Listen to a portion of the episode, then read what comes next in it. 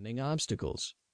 As an avid prepper, someone who is prepared for all situations, and a do it yourself enthusiast, I will be sharing some helpful tips on how to be a nomad prepper and for keeping you and your family safe on the road, no matter the situation. Keys to being a nomad prepper.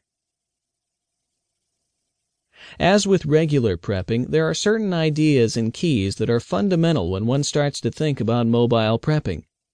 These are the very base techniques and ideas that will help you establish a foundation of knowledge and skills that will come in handy if and when the need arises. Below, we'll take a look at these areas and explore them a bit more in depth. Know your environment. The most important thing for both stationary and mobile prepping is this know your environment. Your prepping plans will change dramatically depending on which part of the country you are in, whether you are rural or urban, and which season of the year it is. You cannot plan to survive for very long anywhere if you don't know what is around you and how to interact with what you see. The biggest part of your preparation should be familiarizing yourself with the local wildlife, plants, animals, edible or medicinal herbs, and any dangers or advantages specific to your local area. Know what grows when, mating seasons of animals, harvest seasons, animal habitats, indigenous species, what you can use and how you can use it.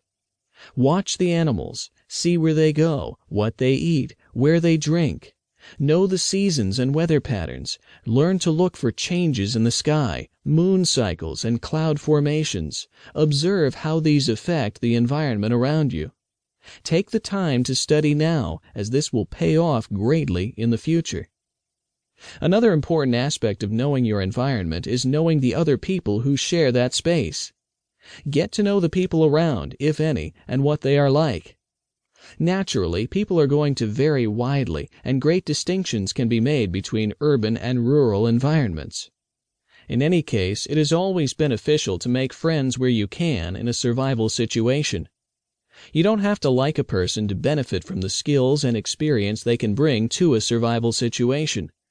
Television has taught us that human beings are essentially selfish and opportunistic, that survival is a competitive sport wherein the best man wins. This is false. Certainly there are opportunistic people out there who will take advantage of the situation and go out of their way to hurt others in order to help themselves. In a real survival situation, this behavior should be what gets those guys killed. However, they still exist, and it is your job as a survivor to understand that survival is not just a reality TV thought experiment, but something very real, which requires cooperation instead of competition. Human beings are social creatures. We have always relied upon one another, and this should be no different in a survival scenario. Learn to pick up on antisocial behaviors and don't allow yourself to be taken advantage of. You don't need or want that guy with you, and you don't need to be that guy to stay alive. Leverage the skills, knowledge, and resources of the good people around you, and you'll have a much greater chance of survival. Have hideouts and squats. Squats can be thought of as your home away from home. Just because you are a nomad doesn't mean you don't need a home base. You can benefit greatly from a temporary shelter where you can eat in peace, store your pack while you're out scavenging, or just to grab a quick rest. No matter where you are, this is entirely necessary. The easiest way to secure a home base is to form a squat. And don't give me that legality crap. You are trying to survive. An abandoned house is perfect. You don't have to build it, and after you have been on the trail for so long, you know you will want a nice roof over your head. Of course, you don't have to form a squad on your own. You might find one already in existence if you know what to look for. Not too long ago, there used to be a simple system of symbols that travelers and transients used to communicate with one another, both out in the wild and in the midst of civilization.